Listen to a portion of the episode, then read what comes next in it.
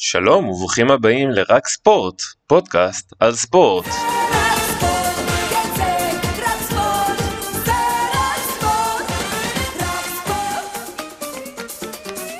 תודה דפנה. אני אסף חי עדן וכאן לצידי, כרגיל, יתם וולק. ערב טוב, בוקר טוב, אה, צהריים טובים, מה הזמן בחוץ? האמת שהיום השכמנו קום ביום שישי, השכמנו קום, השכמנו קום כדי לצפות בסרט, אני לא זוכר מתי פעם אחרונה צפיתי איתך בסרט, לעשות דייט, עשינו דייט, עשינו דייט. אה, מה לא- פעם אחת שצפינו בסרט? אני גם לא זוכר, לא הבאת לי פופקורן אבל זה בסדר, הבאתי לך עוגיות, שקט, אני הבאתי אותם לעצמי. אתה יודע איפה הם בבית. אה, איזה סרט צפינו היום? צפינו בסרט סרט הספורט ה top שלוש שלי בכל הזמנים, אה, צפינו ב Coach Carter, המאמן קרטר, בהתאם לתרגום הגרוע שהיה לנו בסרט, וואו, זה היה אחד התרגומים הגרועים ביותר. המביכים, אבל אה, זה באמת אחד הסרטים האהובים עליי בכל הזמנים. אה, יש לומר שזה חלק מהסדרה שלנו, סרט בפוד. הסדרה סוף סוף תמיד התנולנו עלינו שאנחנו מתחילים סדרות בלי להמשיך אותם אז אנחנו ממשיכים את הסדרה זה הפרק השני בסדרה, הפרק הראשון היה על מאניבול, נכון ממליצים מאוד למי שלא האזין. אה, אז באמת היום אנחנו נדבר קצת על הסרט אה, המאמן קרטר, קצת אה, ניתן לכם אה, תקציר קצר של הסרט, אה, קצר, ארוך, כי הוא סרט, הוא סרט לא סרט קצר. לא קצר. הוא סרט לא קצר, הוא שעתיים ורבע, והאמת שהוא מאוד מהנה ויש בו הרבה אקשן. אה, קצת נדבר על הסצנות אה, שאהבנו או אהבנו פחות, ציטוטים אהובים, אה, ניתן לכם גם קצת טריוויה, ובעיקר אה, ננהל דיון ארוך ומעמיק על הסרט, הוא פורה הוא- פורה בעיקר על ההשוואה שלי בין אה, המאמן קרטר לרוני לוי, ולרמי אדר גם כמובן. אה, יאללה יותם. אז אה, לפני שנעשה את התקציר של הסרט ניתן רגע שנייה רקע קצר. הסרט יצא ב-2005 בכיכובו של סמואל אל ג'קסון אה, שבעיקר ידוע בכיכובו בספרות זולה ובעוד המון המון סרטים הפך לכוכב קולנוע שמקלל כל סרט. אבל הסרט הזה קצת פחות. גם הסרט הזה קצת פחות שזה מאוד מפתיע. Uh, הסרט הוא מבוסס על סיפור אמיתי, uh, על עונת 1998-9 של תיכון ריצ'מונד, שהמאמן קן קרטר, בן אדם אמיתי, uh, אימן. ש- שדומה מאוד לסמואל אל הוא ג'קסון. מאוד דומה לסמואל אל ג'קסון, זה קצת מוזר. Uh, והסרט באמת כבש את הקופות בארצות הברית uh, כשהוא יצא, היה במקום הראשון בקופות, פתח מאוד טוב. בעולם קצת פחות הצליח, בעולם זה פחות וזה הצליח. מאוד תרבות אמריקאית קצת הסרט נכון, הזה. הוא מאוד תרבות אמריקאית, אבל גם כאילו אני זוכר שראיתי אותו כזה בהוט איזה 15 אלף פעם, וכזה שהיה שידורים של הוט, אז באיזשהו שלב הוא גם הגיע לארץ, זה פשוט היה איזה שמונה שנים אחרי. באמת היום זה הפעם הראשונה שצפיתי בסרט. בקואוצ' באמת? כן, תודה לך על ההזדמנות. וואו, אני לא מאמין. אני ידוע כחובב סרטים גדול. ויש מצב גדול שראיתי את הסרט ושכחתי שכחת מזה. אה, אז בואו נדבר שנייה מה היה בסרט. מה היה? אז סמואל ג'קסון, קואוצ' קרטר, קן קרטר, מגיע לצפות במשחק כדורסל אה, של הקבוצה המקומית, ה Richmond Oilers, נגד קבוצה אחרת. אה, חשוב להזכיר את שמה. אחרי, סן פרנסיס. כי הוא בעצם בא לראות את הבן שלו, את דמיאן משחק, דמיאן יושב על הספסל כל המשחק ולא משחק, בסן פרנסיס. בסן פרנסיס. והוא בעצם בא לראות את הקבוצה והקבוצה חוטפת בראש. והם מתנהגים בצורה לא מקצועית והולכים מכות על המגרש, רבים בינם לבין עצמם, רבים בחדר הלבשה. והוא נכנס לחדר הלבשה, מדבר עם המאמן המזדקן מאוד של הקבוצה, שמסתבר שביקש מק- מקואוצ' קרטר לאמן את הקבוצה. שהוא בהתחלה מסרב, אומר שלא, אה, שהוא לא בשביל זה הוא בא, הוא בא לראות את הבן שלו. והמאמן מתעקש איתו ואומר אני צריך שתאמן את הקבוצה. קואוצ' קרטר חוזר הביתה, מדבר עם אשתו, אומר את כל הסיבות למה לא, ואז אשתו מסתובבת עליו ואומרת נו אז מתי אתה מתחיל? זה היה כאילו ברור להם לגמרי שהם סתם מציינים סיבות למה לא, ואז עושים את זה, זה כמו... כן, אם הוא לא היה מאמן את הקבוצה, ההמשך של הסרט היה מאוד קצר, אני מניח. אז uh, הסרט באמת נפתח, אני חושב, uh, בסצנת ההיכרות עם הקבוצה, קואוצ' קרטר מגיע, רואה את כולם מדברים, לא מקשיבים למאמן, uh, צוחקים אחד על השני, מקללים אחד את השני, ומנסה להשליט שם סדר. מתחיל לקרוא לכולם סר, הם צוחקים עליו, מת- מתייחסים אליו בזלזול מטורף.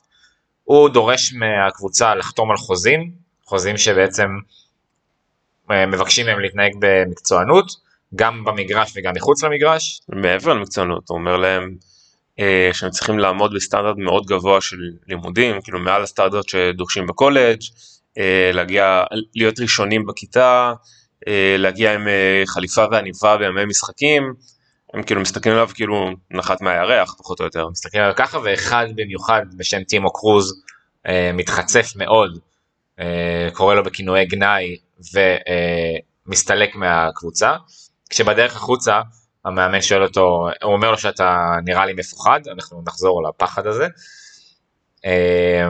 וביחד עם עוד שני הסקוררים המובילים של הקבוצה בעבר, הם עוזבים את הקבוצה. אה, והוא מתחיל להשליט סדר, כל מי שמדבר או מתחצף, כל הקבוצה צריכה לרוץ, אה, כולם צריכים לסבול ביחד. אה, הוא בעצם מנסה להנחיל פה סטנדרט, וגם העניין הזה שסטנדרט יחזור במהלך, במהלך הסרט. הוא גם הופך אותם מאינדיבידואלים לקבוצה בכל העונשים הקולקטיביים האלה. בעצם הוא אומר לכולם, כולם צריכים לעמוד בסטנדרט הזה, ואם אחד לא עומד אז כל הקבוצה תיענש, ואחר כך אנחנו באמת נראה איך זה גורם לשחקנים להרים שחקנים אחרים. נכון.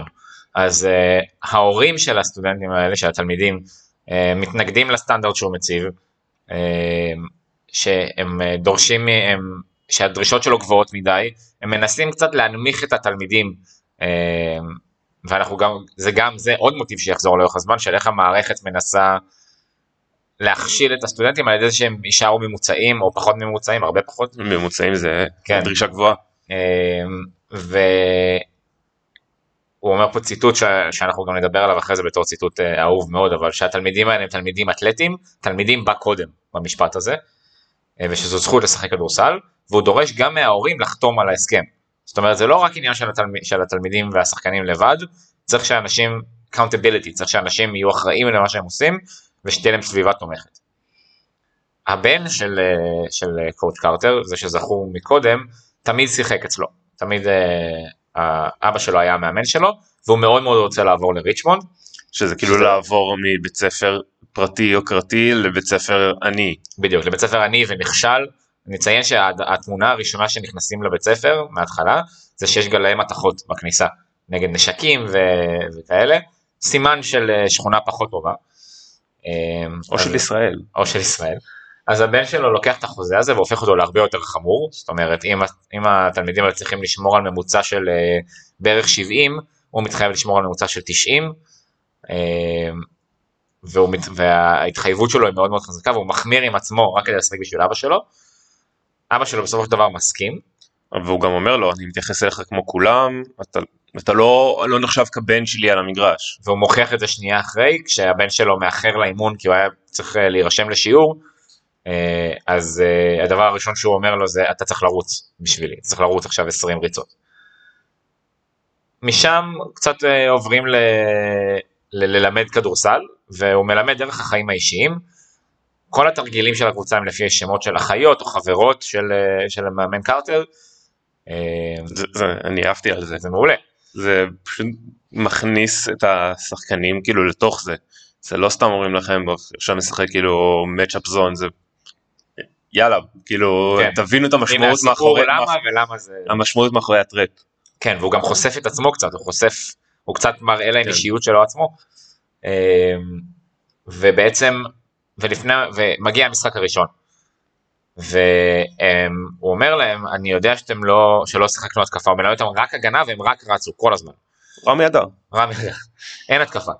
והוא אומר, אני יודע ששיחקתי שאתם מוטרדים שאין התקפה, אבל מה כן עשיתם? והם עונים, לא רצנו. אז זה מה שאני רוצה שתעשו, תרוצו.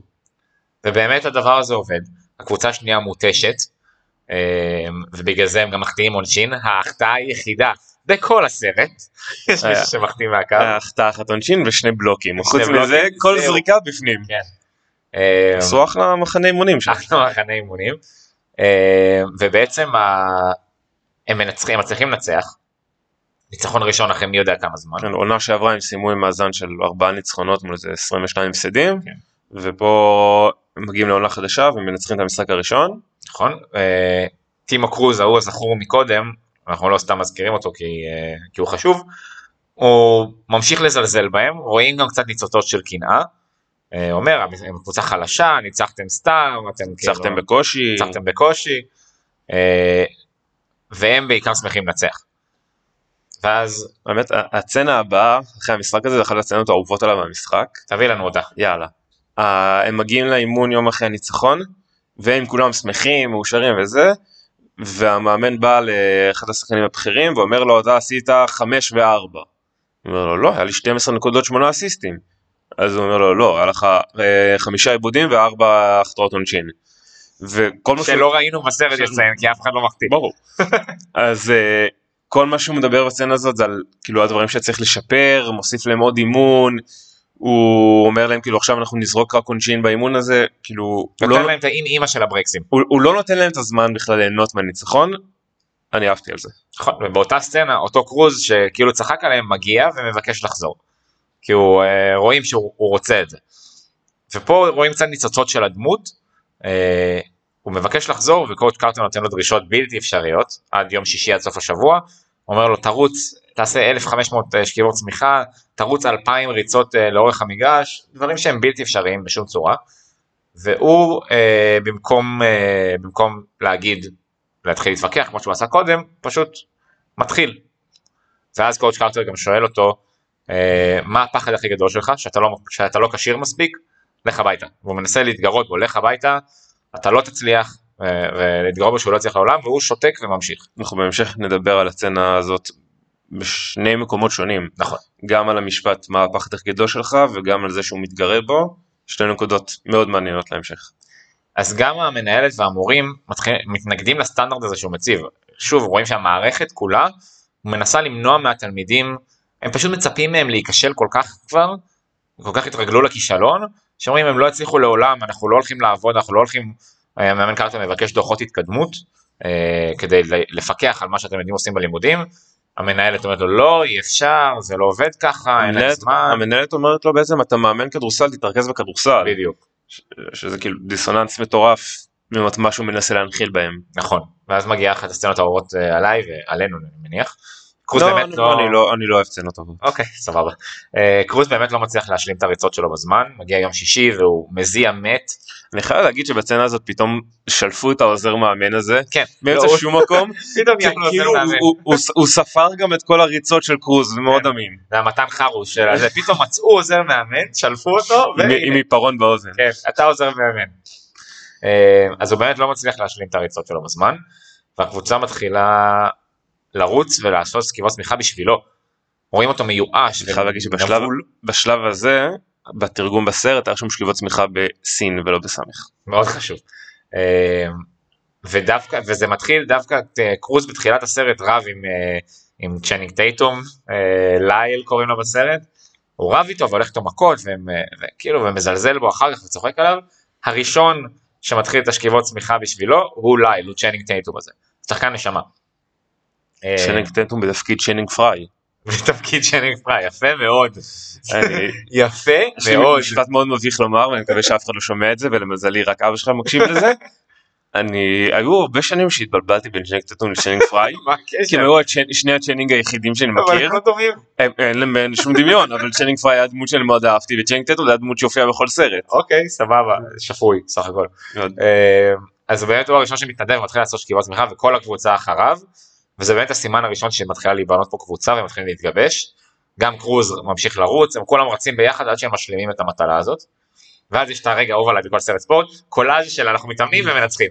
יש את הקולאז' הזה תמיד והוא תמיד כאילו כזה קיצ'י. כזה תראו אנחנו אליופים. בלאגנים אף אחד לא עושה הגנה כל הסרט אבל אה, יש אה, קולאז' שאנחנו כולנו מתאמנים חזק אני. חושב שכמות האליופים בסרט היה כאילו לא נורמלי. איזה 30 בערך גם מסיימים את זה כאילו דנקים לאחור כאילו, לא נורמלי. ילדים ל-16 מה קורה? כן. אמ, אבל הדבר- השונה הוא שבדרך כלל תמיד ה- הקולאז' הזה זה כאילו נקודת שיא בסרט ומאז הם נהיים קבוצה טובה וכאלה ופה לא פה הסוף של הקולאז' הזה נגמר במשחק שהם מנצחים שוב הם מאוד מאוד טובים והם מתחילים לעשות רשטוק ליריבה ומקללים אותם ועושים פוזות וזה ואז גיא פליני נכנס. ואז גיא נכנס לא אבל למח- אבל למחרת באימון עוד פעם הוא נכנס בהם ובדרך יצירתית גיא פליני? כן. אוקיי. אה, אה, קואוצ' קרטר נכנס בהם ברמה של כאילו הוא, הוא מריץ איתם תרגיל ואז מתחיל להתלהב מעצמו מאוד בצורה אירונית וקושר את הנעליים ומתלהב מהקשר שהוא עשה לעצמו. אה, והוא נכנס בהם על זה שזה לא, כאילו מה אתם עושים טרשטוק, על מי? הייתם 22-4 או 4-22 בשנה הקודמת ופתאום אתם מנצחים ואתם משפילים אחרים, אז זה נחמד שדווקא הקולאז' זה לא נגמר בטוב. אה, אני מאוד אהבתי את זה. כן, הוא מוריד אותם לקרקע, הוא אומר להם כאילו קודם תהיו בני אדם. נכון. אה, אז הם ממשיכים ומגלים, והוא מתחיל לגלות שהתלמידים גם לא כזה בשיעורים, דברים קצת חורקים, אה, והוא אה, באחד האימונים מדבר איתם על זה שאף אחד לא זוכר, הוא שואל אותם מי זכה באליפות התיכונים. כאילו, סליחה, הוא לא. שואל אותם מה הם רוצים לעשות. לזכות באליפות, אנחנו נורא נורא רוצים לזכות באליפות. אתם זוכרים מי זכה באליפות שנה שעברה? לא. אה, ואז הוא מסביר שהמטרה היא לשלוח אותם לקולג'. אה, המטרה היא עתיד הרבה יותר גדול, זה לא עכשיו לזכות באליפות הזאת. אה, זה, הייתה סצנה מדהימה, הוא, כן. שאל, הוא שאל שם את אחד השחקנים מה אבא שלך עושה, ואז הוא עונה לו אבא שלי בכלא. הוא בעצם מראה להם שאם הם לא ישקיעו בחינוך שלהם ולא יקבלו בעצם את המתנה שיש להם פה לאפשרות לקבל מלגה בקולג' ולהמשיך הלאה, הם יסיימו בכלא. נכון. אמ, וזה בעצם עוד דרך להנחיל את הדבר הזה של יש פה הרבה יותר מהספורט וזה נחמד שסרט ספורט הוא מדבר על זה שיש הרבה יותר מהספורט ושם את הספורט בצד רגע המטרה היא לא הספורט. אמ, זה, הרבה יותר סרט חינוכי מסרט ספורט. יותר. אמ, ובאמת אחד התלמידים ג'וניור באטל קוראים לו שזה שם מאוד מוזר אמ, לא מקבל את זה ואומר זה בולשיט אני נלחמתי בשביל לשחק לא יכול להיות שאתה לא נותן לנו לשחק וזה. יש לו משהו אחד מכוכבי הקבוצה, כן, הוא הקבוצה. כמו, כמו שהתרגום אמר, הוא המרכז של הקבוצה. המרכז של הקבוצה ועם ממוצע דמיוני של 19.8 ריבאונדים למשחק. מה? טוב, בתיכון זה הגיוני, הוא היה איזה שתי מטר וכל השאר הם... אה, והוא אומר "אם לא מי שלא לומד לא משחק וג'וניור באטל קשה לו בלימודים. והוא אה, הוא מבין שהוא לא הולך לשחק והוא עוזב בעצבים והוא מקלל וכולי חוזרים שוב למוטיב הזה מקודם. ואני קצת קופץ קדימה כי זה כאילו המשך של הסצנה הזו מבחינתי. אימא של ג'וניור שהיא הייתה המתנגדת הכי גדולה מההורים לדבר הזה. שמשוחקת על ידי אוקטביה ספנסר שהיא שחקנית מעולה וזכתה גם באוסקר אחרי זה. אין הרבה שחקנים גדולים שיצאו מהסרט הזה או שנמצאים בסרט הזה אבל יש שלושה. ושלושתם ממש טובים. אה, אז והיא משחקת תפקיד מאוד מזערי של כאילו כזה סוג של ניצבת עם קצת יותר. אבל היא מעולה. היא מעולה. היא נותנת בדיוק את מה שצריך. בדיוק. אה, אז היא באמת משחקת אימא של ג'וניור באטל והיא מגיעה לחנות נעליים של אה, קורץ' קרטר אה, שזה העסק האמיתי שלו. שמקצוע מדהימה קוראים לזה קרטרס. כן קרטרס. האם אה, יש קשר בין החנויות קרטרס סביר אמיתית? שלא. אוקיי. אבל היא הכי התנגדה באמת לסטנדרט הזה והיא, והיא כאילו אמרה לא יכול להיות ו- וכאילו נלחמה בו. וזה דרך לסמן לדעתי את איך ש... את השינוי הזה שעובר כי היא באה והיא, והיא קודם כל אומרת לו אני חייבת שהבן שלי יחזור לקבוצה. קורט קארט אומר לה לא הוא לא עשה את ההתחייבויות שלו אני יודעת אני חייב שיחזור לקבוצה אני רוצה שישחק רק אצלך. הוא חייב להגיע לקולג' היא אומרת יש לי הצעה לעבור לבית ספר אחר אבל אני לא רוצה אני רוצה שהוא ישחק אצלך למרות הכל. כן, והיא זאת שהתנגדה הכי הכי, בגלל שפתאום היא קיבלה שיחה מקולג' והיא מבינה שלבן שלה יש אפשרות להגיע לקולג' שזה דמיוני בשבילה עד היום. אמ, אז, אה, אז ג'וניור גם גוררת אותו מהאוזן כדי שיעמוד שם ויתנצל. אמ, זה מה שקורה והוא חוזר לקבוצה. משם הקבוצה ממשיכה לנצח יוצאת לטורניר חוץ ומנצחת וגם שם יש צעד קדימה כזה שני צעדים אחורה יש התרופפות משמעתית מאוד חזקה הם אה, בורחים מהמלון בלילה ומשתכרים. אה, זה מין כזה גמר של באמת שחורים נגד לבנים, עשירים ועניים, כל, כל הקטע הזה של שחורים מול לבנים מאוד חוזר בסרט. מאוד. אה, הוא כל פעם מראה על הקשיים של השחורים בקולג', בחינוך, בדברים כאלה. אני אגיד שכינוי הגנאי שבהתחלה בהתחלה קוראים ל... ל coach קרטר, שטימו קרוז קורא ל coach קרטר, הוא קורא לו nigger. קורא לא אומרים פושי. דברים כאלה. אני מתנצל שאמרתי את זה. זה הציטוט. אה, זה ציטוט, כן. ועל זה, זה הדבר שגורם ל coach קרטר להעיף אותו, זאת אומרת הוא, בזמן שאצל הרבה אנשים שם זה כאילו כינוי חברי, הוא מתייחס לזה פרופר ככינוי גנאי, אה, והוא שם לזה סוף. וגם זה, זה עניין של תרבות שחורה, של תרבות של אה, להיות גאים בעצמנו, ולא להוריד את עצמנו עם המילה המשפילה הזו. אה, אז אני חוזר לנקודה שלנו בסרט, הם באמת מתגנבים למסיבה ומשתכרים וזה כאילו התרופפות משמעתית לגמרי.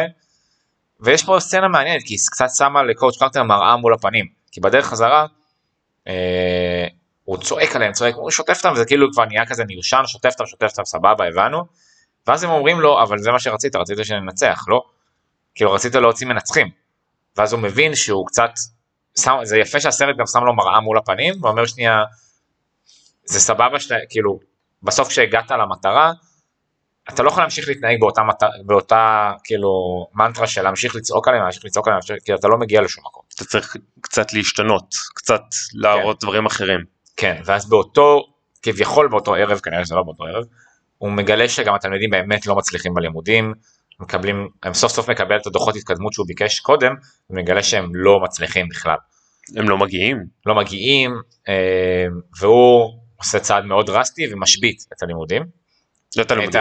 את המשחקים, סליחה, ואת האימונים, הוא משבית את הקבוצה, בעצם נועל את נועל האולם. את האולם פיזית, אה, לוקאוט מה שנקרא. והוא אומר להם בואו לספרייה, ובספרייה הוא מסביר להם שהם חייבים ללמוד אחרת אין פה עתיד.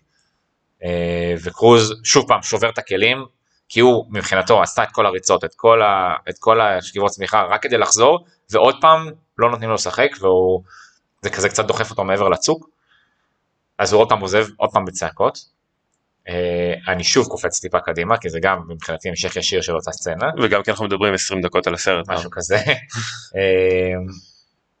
אז קרוז חוזר רק אחרי שיורים בבן דוד שלו, אה, וכשהוא רואה לאן החיים שלו יכולים ללכת, מול העיניים שלו יורים בבן דוד שלו, והוא חוזר בוכה ומתחנן לחזור. אה, ו- והוא כאילו מגיע מכוסה בדם, מגיע לבית של קורט קרטר, זו הצצנה, אני חושב, הכי חזקה בסרט. כן, ברור, שהוא פשוט בא באמצע הלילה לבית של קורט קרטר ודופק לו בדלת מכוסה בדם ומתחנן תן לי לחזור לשחק. הוא בוכה הוא מחבק אותו זה החיבוק הבאי כזה כן. וזה לדעתי זה השלים ממש את כל, ה... את כל המעגל הזה של uh, אני רוצה שתשחקו אצלי כדורסל כדי שלא תסיימו ככה ברחוב. כן, וזה בדיוק זה, כאילו רואה אותו מול העיניים שלו וזה פתאום מפיל לו האסימון בצורה הכי קשה שאפשר, והוא מגיע והוא כאילו מנסה להיות גבר והוא אומר אני רוצה לחזור ואז ברגע שכאילו משהו אצלו נשבר הוא מתחיל לבכות וזה סצנה מאוד מרגשת ומאוד חזקה. אנחנו חוזרים לשביתה, השביתה ממשיכה לקבל התנגדות מאוד מאוד חזקה אה, מהמנהלת, גם מהשחקנים, גם מההורים ומהתושבים של האזור. היה שם מסיבת עיתונאים עם כמות תקשורת מאוד הזויה. שכאילו בארץ אין כמות תקשורת בחיים לא. כזאת. אה, ו- כל הכבוד לתיכון בקליפורניה. בדיוק. אה, ובעצם קרטר יושב עם- אחרי מסיבת העיתונאים הזאת, קרטר יושב איתם רגע בספרייה, וגם בסצנה מאוד חזקה בעיניי, מסביר להם את הסטטיסטיקות של כמה זה לא סביר שהם יגיעו לקולג' בפני עצמם. כמה המערכת נועדה להכשיל אותם, ובעצם אומר את מה שכל הסרט מראה כל הזמן, אה, שהמערכת נועדה להכשיל אותם כל הזמן. אה, וכמה זה לא סביר שהם ילכו לקולג' אלא אם כן הם יצליחו להגיע בזכות האתלטיקה שלהם וגם יהיו סבבה בלימודים. השחקנים מבינים את זה ומתחילים ללמוד. הסביבה עדיין לא מבינה את זה. אה, מה זה לא מבינה? הם, היה מישהו שירק על קואוצ' קרטר ברחוב, זורקים אבן לחנות שלו. זורקים אבן לחנות, אה, פעם אחת גם קואוצ' קרטר איבד את זה ודחף את מי שירק עליו, כאילו, כן. קצת אהבתי את זה כי זה קצת מראה שהוא אנושי. כן, הוא אנושי, זה לא עכשיו כאילו הוא סופג את הכל והכל בסדר, כן, הוא- זה הוא גם לא שובר רובוט. אותו. הקטע הזה שהם נכשלים בלימודים, הוא מתחיל, הוא מקלל, הוא צורח, הוא נשבר מזה. אה, אבל הוא נשאר מאוד דבוק בדעה שלו, זה מגיע לרמה שהם פונים- בעצם פונים למועצת העיר, ובדרישה שקרטר יפתח את האולם. וקרטר מסביר שנייה את ההיגיון של מה שהוא אומר ל- ליושב ראש מועצת העיר. אה, וגם השחקנים שם זה כאילו מין כזה כמו אולם בית משפט, כולם שומעים מה קורה, ההורים ממשיכים להביע את ההתנגדות שלהם, ובעצם יש הצבעה, שתי, שתי אלה שמצביעות בעד זו בעד, בעד ההשבתה. בעד ההשבתה היא יושב ראש מועצת העיר, הוא מצליח לשכנע אותה, והמנהלת, אותה אחת שהתנגדה קודם, שזה גם עוד מין כזה שלב של לשנות את הדעה, אה, גם היא מצביעה בעד ההשבתה, כי היא מבינה, זה הרגע לדעתי מעולה. כן, זה מראה את השינוי ש... שקואוצ' קרטר מצליח להנחיל לא רק בשחקנים לא רק בהורים כאילו באמת מנהל בית ספר שעד עכשיו בעצם רצתה להגיע לתוצאות פושרות רצתה לשרוד. רצתה לשרוד ופתאום היא מבינה שיש פה הרבה מעבר. כן. ו... אבל שלושת חברי מועצת העיר האחרים מצביעים אה, נגד ההשבתה ובעצם מכריחים את המאמן קרטר אה, לפתוח את האולם. קרטר מגיע למחרת, לא, הוא, דברים- הוא, הוא אומר באולם עצמו, בסוג אולם בית המשפט הזה, הוא אומר, אם אה, אתם מבטלים לי את ההשבתה, אני מתפטר, כן, והוא מגיע למחרת עם ארגז, של כאילו ארגז של לקח את הדברים שלו וללכת, כמו בכל סרט כמו אמריקאי. בכל סרט אמריקאי, והוא רואה שכבר גזרו את השרשרת וכאילו כבר פתחו את האולם, והוא נכנס ומצפה לגרוע מכל ואז מגיע השיא של השינוי. הסצנה הצפויה בהיסטוריה, יש הצפויה. בהיסטוריה אבל היא גם עשויה טוב. מעולה. אמ, והוא מגיע ובאולם יושבים כל השחקנים ולומדים ביחד עם המורים שלהם ולומדים והם אומרים לו הם יכולים אולי לפתוח את העולם הם לא יכולים להכריח אותנו לשחק השחקנים מאמצים לעצמם את כל השינוי הזה עד הסוף אתה רואה שם שחקנים שעוזרים לשחקנים אחרים שמתקשים בדברים, כאילו ממש אה, הבינו את השינוי. כן ממש מאמצים אותו אליהם ואז גם מגיעה הסצנה שטימו קרוז בעצם מבין מה- למה כל פעם שהוא שאל אותו ממה אתה מפחד אמ, והוא גם אומר את הציטוט שאנחנו נגיע אליו אחר כך שהוא ציטוט נהדר אמ, על הפחד הכי גדול שלנו ו- והוא מודה זה גם סוג של השלמה טוטל, בן אדם שהכי התנגד לו והכי קילל אותו וזה והכי רב איתו הוא הראשון שאומר לו תודה על מה שעשית בשבילי ומשם מנצחים מגיעים לפלייאוף אמ, ומפסידים בסיבוב הראשון נגד אותה סנט פרנסיס מהמשחק הראשון אני חייב לומר שאם הם לא היו מפסידים במשחק הזה, הייתי מאוד מתאכזב מהסרט. גם אני אבל זה לא מה שקרה דווקא מאוד נחמד שהם כן הפסידו זה גם תואם את המציאות כמעט הם הפסידו בסיבוב השני של הפלייאוף. אבל הם באמת כאילו הם, הם מגיעים הם מפסידים על הבאזר. נכון אה, על הבאזר ו... ברגע שהוא שחרר את הזריקה, ידעתי שהם יפסידו, כי כל זריקה נכנסת. בדיוק כל הזריקה נכנסת אז כאילו אין ספק. אמ, והם הם באמת מפסידים הם יושבים בחדר הלבשה מבואסים ואז הוא קואוצ' קרטר מרים אותם והוא הוא אומר להם תודה והוא אומר להם שהם הצליחו לשנות את החיים שלו וקצת מעורר בהם גאוות יחידה ונגמר הסרט ולאיפה כל אחד הגיע באיזה קולג' הוא רובם לא נכונים באמת אבל לאן השחקנים הגיעו זה שכולם הלכו לקולג' זה שיש להם עתיד כמה הסרט באמת תואם את המציאות? נגיד השחקנים האלה באמת השחקנים שהיו שם? אז, אז זהו, אז אנחנו, הסרט תואם את המציאות בערך ב... שהייתי אומר 60 אחוז. קואוצ' קרטר אימן חמש שנים ב... את הקבוצה, את ריצ'מונד, אבל הוא לא אימן רק את הקבוצה הבוגרת, היו עוד שתי קבוצות, יש במערכת האמריקאית יש ורסיטי, ג'וניור ורסיטי, יש כאילו כמה רמות, הוא אימן בערך 45 שחקנים, ובאותה שנה שמתוארת, כל ה-45 הגיעו לקולג' שזה משוגע, וואו. ומ-1997 עד 2002 כשהוא אימן שם, כל השחקנים סיימו אה, סיימו הלימודים. את, את הלימודים, שזה גם סטטיסטיקה משוגעת לחלוטין. הרבה מהשחקנים לאחר מכן טענו שקצת עושים להם עוול, הם לא היו מוכרי סמים וכאילו אה, וילדים רעים, וגם עוזר המאמן שלו באמת, לא הזה עם העיפרון, אמר שהם לא היו מוכרי סמים, אלא הם היו קבוצה די סבבה, כאילו של אנשים סבבה. צריך... צריך טראומטיזציה, אה, כן, אז זה בערך 50% אמיתי ו-50% הוליווד. מה שכן, אה, קוש קרטר בעצמו אמר שהצנות של הכדורסל מאוד מאוד אה, דומות למה שהיה באמת. שאף לא- אחד לא החטיא אף פעם? זה לא נשמע לי הגיוני. כן, לא נשמע לי הגיוני. אה, אז זהו, זה הסרט. אה, עשינו את זה רק ב... הקצבנו 7 דקות ועשינו את זה רק ב-25. טוב, קצת אה, הרחבנו. נכון. אז בוא שנייה נדבר על איזה סצנות, אה, סצנות אהבנו. מה... למה, למה אהבנו את הסרט? למה זה כזה סרט אה, כיפי? אז לבן חושב- אדם שראה אותו פעם ראשונה, אולי, אנחנו לא בטוחים. פעם וחצי. בוא נגיד שהסצנה שהראשונה שממש עולה לי לראש כסצנה שהיא מעולה זה הסצנה שקרוז לא מצליח להשלים את כל הריצות ואת השכיב הצמיחה והקבוצה קמה ועושה את זה בשבילו. אה, וגם כמו שאמרת אה, דווקא זה שרב איתו הוא הראשון שמתנדב. אה, הראינו כאילו הסצנה הזאת מראה שהם הופכים מאינדיבידואלים לקבוצה שהם תומכים אחד בשני בשביל שכל אחד מהם יצא ממנו משהו. זה, סצנה שאני מאוד מאוד אהבתי וגם יש לי פה קצת שאלה. כשקרוז ממש מתאמץ, רואים אותו מתאמץ בטירוף, הוא כאילו כמעט מת שם, רואים אותו מזיע, כאילו סתם שפכו עליו טונה של משהו, אז כאילו קרטר בא אליו ואומר לו, give up, go home, כאילו הוא מזלזל בו, אומר אין לך סיכוי. זה לא אכזרי מדי? אה, כאילו, כן אם אתה שם את זה בוואקום, כי זה באמת ילד שמנסה, וזו פעם ראשונה שהוא מנסה, ואם אתה עושה את זה לא נכון אז אתה יכול באמת לגרום לו להתייאש לגמרי, אבל אני מניח שזה נעשה כ... כ... בגלל זה נעשה מול הקבוצה, הקבוצה הסתכלה עליו ועושה את זה, עושה את זה כל הזמן, והקבוצה רואה את קואוצ' קרטר כאילו מתגרה בו, וקואוצ' קרטר קצת לוקח על עצמו להיות האיש הרע, ולהפנות את הקבוצה נגדו, כדי שהם יתאחדו למען קרוז, כדי שזה ישתלם לו אחר כך, והקבוצה תעשה את השכיבות סמיכה בשבילו, תעשה את הריצות בשבילו. כאילו הם רואים שהוא מנסה ושהוא לא מוותר, הוא לקח פה הימור.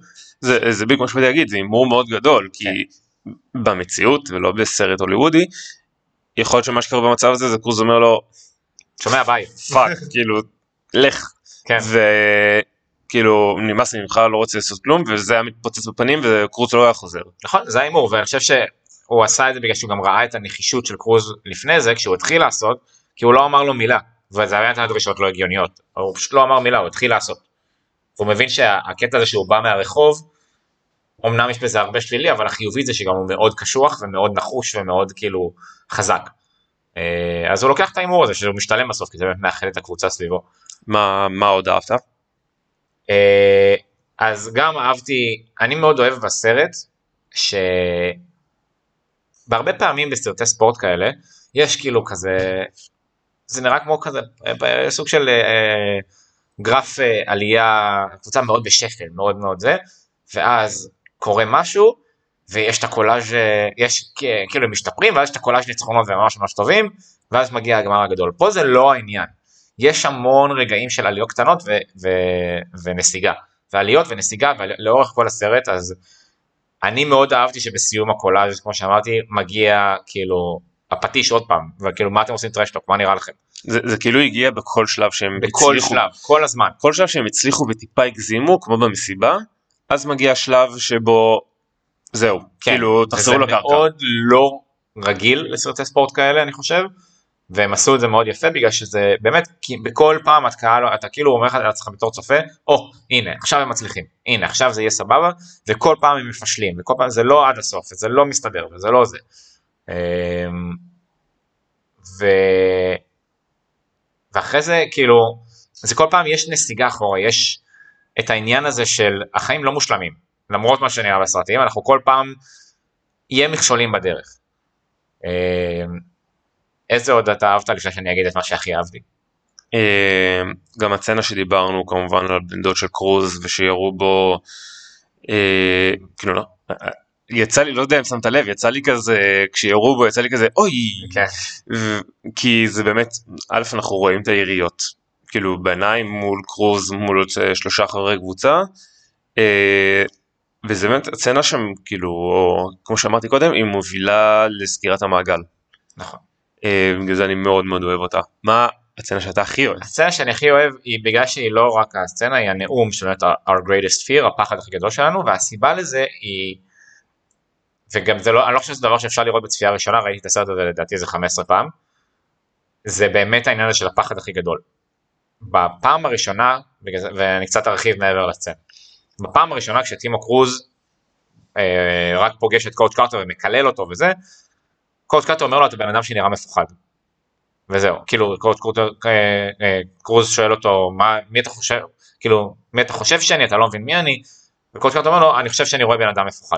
המילה פיר חזרה בסרט לדעתי נכון, וזה מכוון, שלוש או ארבע פעמים כל פעם במקום מאוד אסטרטגי. מאוד חשוב, כן. וגם עם השכיבות צמיחה שלו, אנחנו חוזרים לזה, בזמן שהוא עושה והוא מתגרה בו ולך הביתה, אה, הוא מתחיל כבר את המשפט עצמו של מה הפחד הכי גדול שלך שאתה לא מספק, שאתה inadequate, אה, give up go home, והוא כאילו משתיל לו את הרעיון הזה, זה לא סתם, אחרי זה, אה, במהלך, במשחק הראשון שטימו קרוז נכנס אחרי שהוא חוזר לקבוצה, לפני שהוא נכנס, הוא תופס אותו מהצווארון ואומר לו ממה אתה הכי מפחד.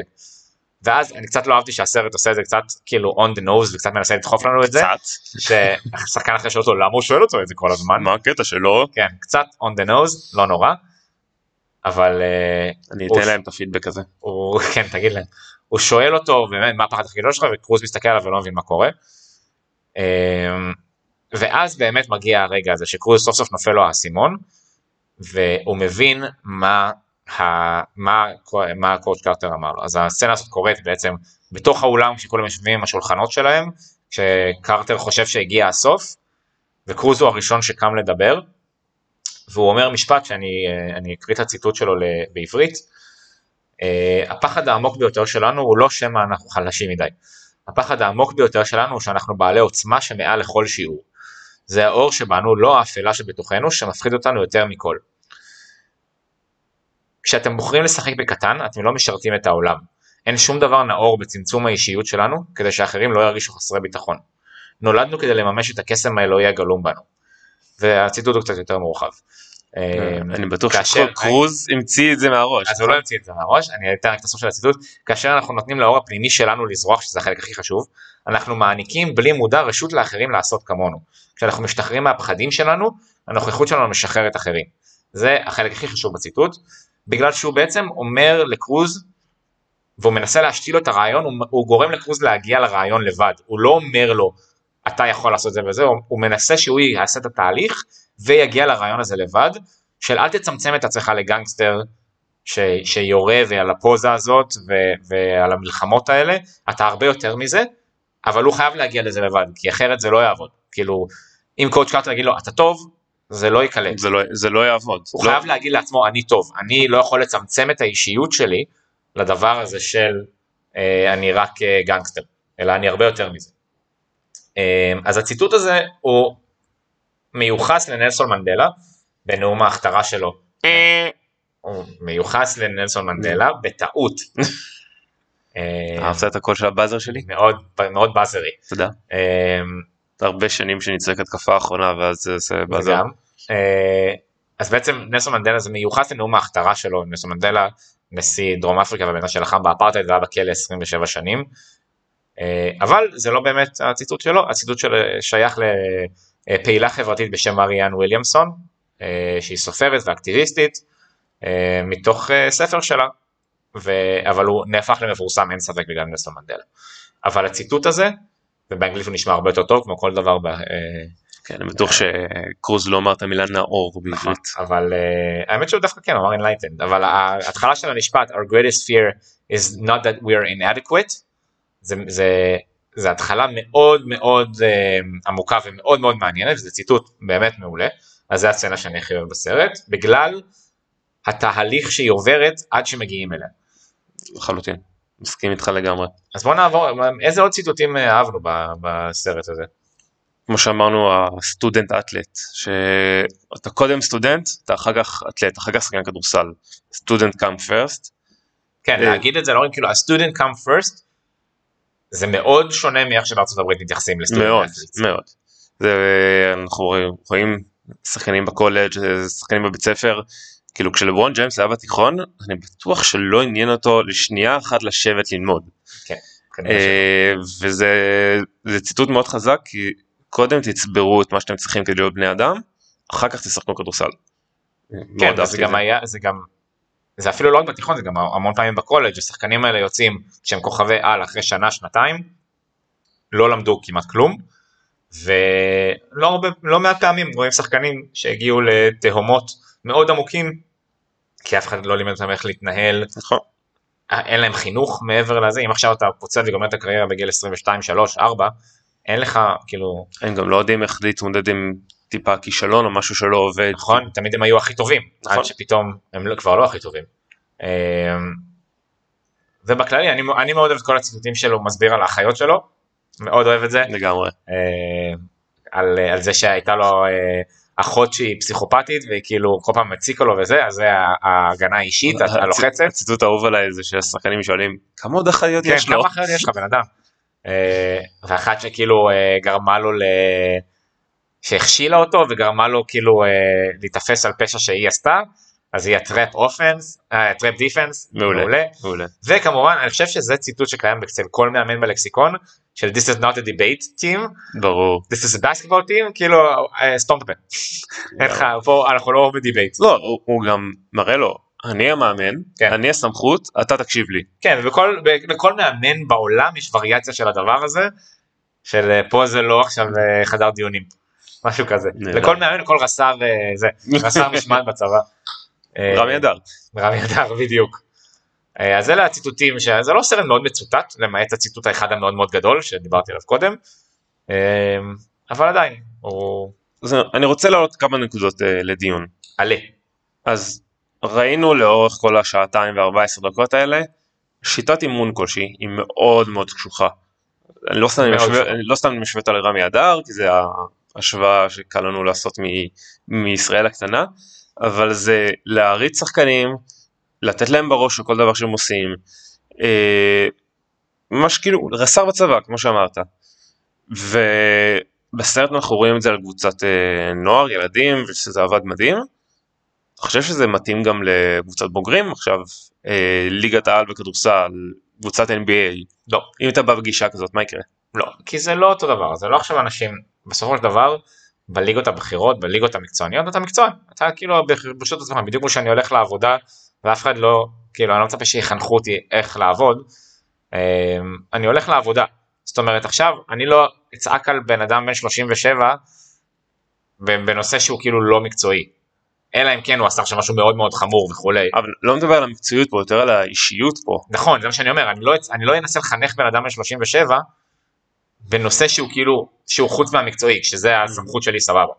אבל אני לא עכשיו אגיד, ל, לא יודע, לשחקן, אה, אל תישן, אה, אל תלך לישון בשתיים בלילה. תלך לישון, תהיה יותר גרוע ונעיף אותך מהקבוצה, אולי סבבה. אם ז'וסווי ילך מכות עם מישהו ויפרק אותו במכות, אני אצעק עליו ואני אעיף אותו מהקבוצה, יש איזשהו סטנדרט. אבל השיטת אימון הזאת שאני כאילו נותנת בראש על כל דבר, ומכתיבה תנאי, אה, תנאי התנהגות.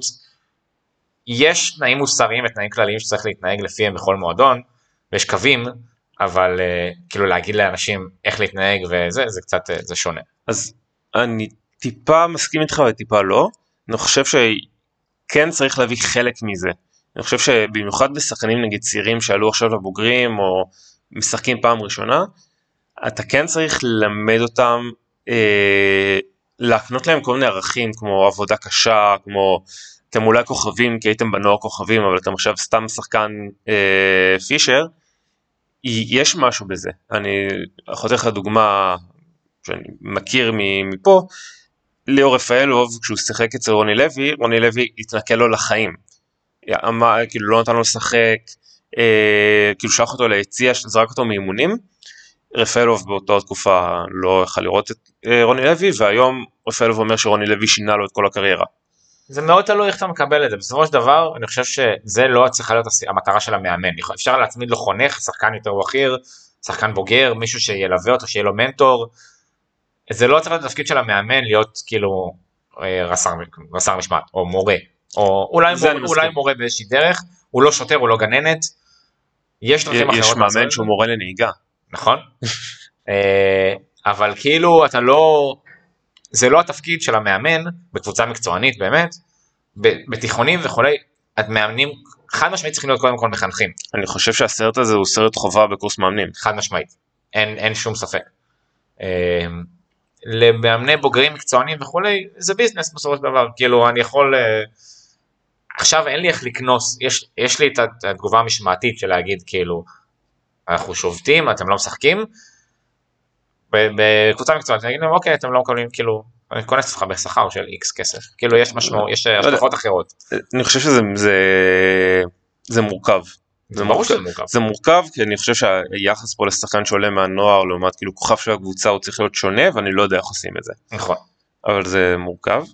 ואני רוצה לשאול אותך עוד שאלה בהקשר לשאלה הזאת. שאל, שחקנים זכו כרגע בגביע, ניצחו קבוצה עשירה, לבנה וכו'. יצאו לחגוג. הם בכל זאת הם ילדים בני 17-18. האם אין מקום לבוא ולשחרר להם קצת? אני חושב שיש מקום ובגלל זה גם, אני לא יודע אם זה לבוא ולשחרר להם, אלא להעלים עין. זהו, להעלים עין, או, תשמע, בסופו של דבר הלכו והשתכרו וזה בלאגן וכולי. אני מניח שגם הקצין, כאילו, בטוח הקצינו את הסצנה הזאת כדי שזה יהיה כזה חמור. כן, בטוח שהוא תפס את הבן שלו כן, בבריכה כאילו, עם שתי. בנות עליו. כן, זהו. זה קצת אה, מוקצן, אבל אה, להפך, אני חושב שגם הסרט מנסה לה- להגדיר את זה, שצריך קצת להעלים עין, כי כשהוא מנסה אותם לתת להם בראש, זה לא עובד. הם אומרים לו, כאילו, שומע? זה לא, ביקשת שמנצחים, ניצחנו, שחרר. כאילו כן. אתה לא אתה לא זה לא מעניין הוא אומר לטימו קרוז תפתח את העיניים כשמדבר איתך. הוא אומר לו מה אתה רוצה ניצחנו וסוגר חזרה את העיניים. כן. ואז הוא גם מבין את זה עכשיו באיזשהו מקום כי הוא לא ממשיך לצרוח עליהם הוא פשוט כאילו קצת מתייאש. נכון. אה, אני לא יודע אם זה מתייאש כמו שהוא מבין באמת ש... תן להם, תן להם את הכמה דקות תהילה שלהם. כן.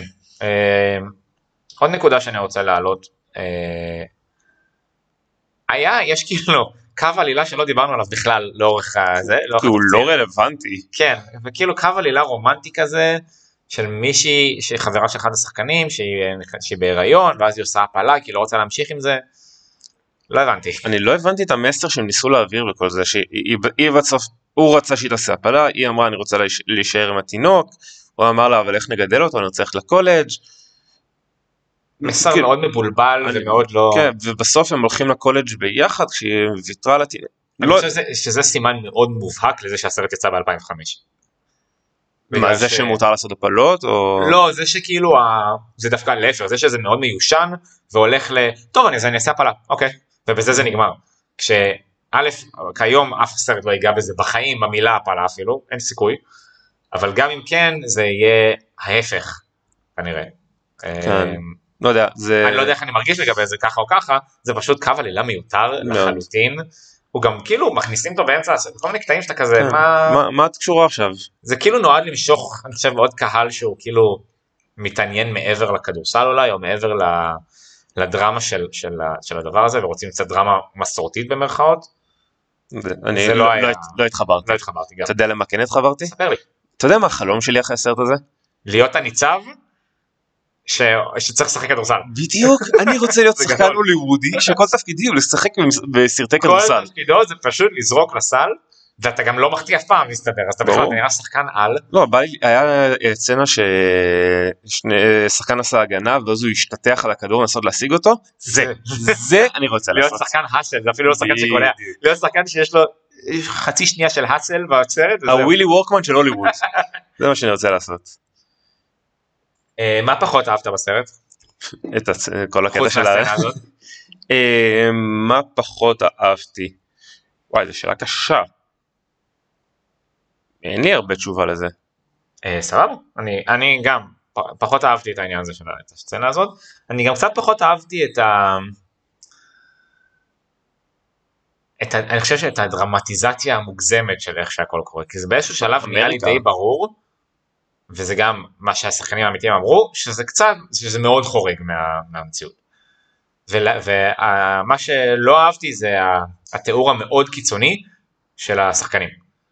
מאוד קיצוני כילדי עוני, ילדי פשע, ילדים שרק מקללים, שרק זה, כן, אני מסכים איתך. זה חושב- חוטא לאמת ברמה שהיא קצת, כאילו סבבה, הבנו, הסיפור יכול להיות גם טוב, בלי שהם יהיו, סוחרי זה פשוט- סמים. זה כן. פשוט מוציא את קואוצ' קרטר כהמשיח, שבא ומרים אותם מהקרקע, וזה הכל בזכותו, כאילו סבבה. נדרש פה הרבה עבודה גם של השחקנים עצמם, להביא את עצמם למקום הזה. והציגו את זה רק אצל טימו קרוז. את נכון. התהליך שהוא עבר, והתהליך הזה עובר אצל כולם, זה לא שזה בא בקלות לכל השאר. וקצת זה היה חסר לי. אבל אה, אני חושב שבסופו של דבר זה כאילו הדרמטיזציה וזה סרט בסוף אז לא בטוח שהוא היה מצליח בלי זה. אז, אה, אה, הוא בטוח לא היה מקום ראשון בלי זה, זה כן, כן. זה נכון. אה, טוב, לסיום, אה, תן לנו קצת באיזה טריוויה, קצת, רוצים את רוצה את פלפולי הקשר טריוויה? רוצה את הקשר הישראלי לסרט? ודאי, כי זה חייבים לדחוף את הקשר הישראלי. אז אני מסתכל בקרדיטים פתאום יש מישהו שרון מאיר שרון, מאיר. אז הצלם של הסרט הוא צלם הישראלי שרון מאיר בוגר סם שפיגל כן כן אתה יודע איזה עוד סרט הוא עשה? סן שפיגל זה גם שם של מגן שמאלי בנבחרת אוסטריה, הוא בן דוד של גיורא או בנו של גיורא. אה, איזה עוד סרט עושה? וויפלש סרט מעולה וויפלש, תנחש? לא ראיתי ברור. אבל סרט מעולה, חבל שהוא על מוזיקה ולא על ספורט אז אי אפשר לדבר עליו פה. אבל סרט מעולה. אפשר לעשות פודקאסט זה רק מוזיקה זה רק מוזיקה. ואז יש- ש- שחקן ששר בדיוק אה, המאמן קן קרטר בעצמו בחר בסמואל אל ג'קסון לשחק אותו וזה יצא לו בול כי הם ממש דומים. זה די מטורף אה, צ'נינג טייטום שכאילו זה התפקיד אני חושב מהראשונים שלו כן אני די בטוח שזה התפקיד ההוליוודי היחסית מרכזי הראשון שלו כן ואז הוא נהיה mega superstar מטורף כמו צ'נינג פריי כמו צ'נינג פריי או כמו ג'ייסון טייטום אה, אבל הוא למד כדורסל במיוחד בשביל הסרט שזה כאילו גם נראה לי כיף. ממש. שיעורים פרטיים בכדורסל פשוט. באופן כללי כל הסט של הסרט היה במחנה כדורסל של שלושה שבועות לפני הצילומים. מדהים. מדהים, מדהים. חלום חיי. כן. אה, והוא כאילו, היו, אמרתי, היו שם בערך שלושה שחקנים באמת טובים, כאילו מה זה באמת טובים, שהגיעו לגדולות, אחד מהם הוא השחקן הראשי, אבל שניים אחרים שהם היו שחקנים די משניים, כמו צ'נינג טייטום שעוד היה לו קצת אה, זה, ואימא של ג'וניור באטל, אוקטביה ספנסר, זכתה ב... הייתה מועמדת לשני אוסקרים וזכתה ב... סליחה, מועמדת לשלושה וזכתה באחד, והיום היא ב-NBA. היום היא ב- סתם, היא שחקנית נהדרת, וכאילו היה לה כזה חמש שורות, נראה לי, בסרט כזה. הכל, אולי קצת יותר, כן. אבל משהו מאוד מאוד מצומצם. רוב שאר הקאסט הוא כזה מאוד אה, אלמוני. מה עוד יש לנו? תן לי עוד איזה משהו. אה, אה, שחקנים אמיתיים של ריצ'מונד אוילרס היו ביציע במשחק האחרון. שזה מגניב. זה מגניב ממש. ויש גם שני, שתי עובדות שהן קצת מראות שהסרט הוא לא הכי הגיוני. הסרט שיצא ב-2005. כן, אז, אז הסרט יצא ב-2005 והוא מדבר כאילו כביכול על שנת 1999 למרות שזה לא מצוין בסרט בשום, בשום שלב כן, אני חושב שהם ניסו להתאים את 99 כן. ל-2005. בדיוק אז היה שם גם קטע שדיברו על אה, לברון ג'יימס הבא על אחד השחקנים של אה, הבית ספר המתחרה שזה כאילו לא לברון, הגיוני. לברון ג'יימס ב-99 לא יודע בן 12 היה לברון ג'יימס של עכשיו. כן. לא לברון ג'יימס הבא. ובאחת המסיבות שיש שם אה, רואים מישהי עם, גופייה של רון ארטס מאינדיאנה גופייה מרגשת, יש לציין. מאוד. מאוד. אבל הוא הגיע לשם רק ב-2002 איי איי איי. אמ, וזהו, יש לי שאלה אליך כן, אם אני עכשיו הקשבתי לכל הפרק הזה שזה מרשים. ובא לי לצפות בסרט איך אני עושה את זה אז זהו, זה קצת מכשול, היה את הסרט בנטפליקס ואז הוא הורד. אמ, אפשר אני מאמין לזכור אותו בהוט ו/או יס, אני לא בטוח. לא, לא בדקתי אנחנו לא נגיד לכם להוריד אותו, אבל כאילו... חס ושלום אל אבל תעשו את זה אנחנו לא עשינו את אבל זה אם אתם רוצים לינקים אז דברו איתי. אה, אבל או בס- או בסדרות, אני לא יודע, שמעתי שיש כזה אתר, מה? אין לי מושג מה מדובר, אני חושב שזה אה, VPN. די לפיראטיה, אה, VPN מה. אה, אז כן, קצת קשה להשיג את הסרט, אבל תתאמצו, תתאמצו כי זה סרט באמת מעולה. סרט באמת מצוין. ולפני שנלך, בפרק הקודם היה לנו מדד הנגצים. נכון אה, נכון מתוך אה, תשעה, לא מתוך 12. כי אנחנו מנסים לשמור על המשקל אבל שומרים. זה- זה ואיזה. רוטב יש בצד חמוץ מתוק תמיד. אה, אבל יש את הקטע הזה עכשיו של מקדונלדס הביאו את הלהקה BTS, הקוריאנית כן נכון. אני בהתחלה חשבתי שזה BDS ולא הבנתי כאילו מה זה היה הרבה יותר מצחיק, כן. זה היה מקדונלדס BDS. אה, אז כן, אה, מתוך תשעה נגצים, כמה אתה מעניק לסרט? ואיפה אתה אה, מדרג אותו באחד התהילה של הסרטים שלך? סתם, אתה לא תצליח לדרג. זה חלטי יש לי שם כרגע אחד בראש כן, כרגע זה אחד. אה, למרות שראינו את מאניבול. ועבר זמן. אה, ראיתי סרט שבוע שעבר גם. אני ממליץ לכולנו ללכת שכונה בגבוה. מדד הנגטים אני חושב שהוא מקבל אה, שמונה נגטים. יפה, ראוי. אה, כי הוא, א' הוא מדבר על כדורסל אז כאילו כבר ומעבר לזה שהוא מדבר על כדורסל הוא מדבר על חינוך בתוך עולם הכדורסל שזה תחום שתמיד מאוד עניין אותי אני תמיד רציתי ועדיין רוצה לעשות מתישהו קורס מאמנים לאמן איזה קבוצת ילדים משהו. אני זוכר את המאמנים שלי בכיתות ג' עד ו' שהחדירו בי המון אה, וזה תמיד משהו שהייתי רוצה לעשות אני חושב שזה סרט שמדבר על זה יפה. אה, הם לא לקחו אותי מהשכונה כסוחר סמים והפכו אותי למה שאני היום אבל אה, אה, אז כן גם הציון שמונה זה לא מקבל תשע כי עדיין כמו שאמרת סרט קצת דרמטי מדי הוא לא הוא לא מושלם אבל הוא סרט מעולה. אז אני מסכים לגמרי עם הדירוג, מה שמציב אותו במקום השני וחצי בדירוג הסרטים שלי. מה חולק איתו את המקום השני וחצי? מה שחולק איתו את המקום זה ג'רי מגווייר שאנחנו נדבר עליו ספוילר אה, ביום מן הימים, אה, ואת שאר הדירוג אתם כבר תגלו בזמנים אחרים. איפה עומד ספייס ג'ם 2 מתוך הס- הדירוג? עוד- אנחנו עוד לא יודעים. אוקיי. אה, זהו, זה כל מה שהיה לנו להגיד על הסרט. הרבה לא, פחות משעה, ואני בסדר גמור עם זה. מעולה. אז יותם רציתי להגיד לך תודה רבה. תודה רבה לך. אנחנו עכשיו כמה ימים לא נתראה אבל אז נוציא עוד פרק נכון. כדאי לכם להקשיב לו. מי אני? אתה עדיין אסף חיידן. נכון, ואתה? עדיין, נראה לי, יותם וולק. אה, בינתיים. בינתיים. אה, ונאחל לכם אה, צפייה נעימה ואל תשכחו, זה רק ספורט.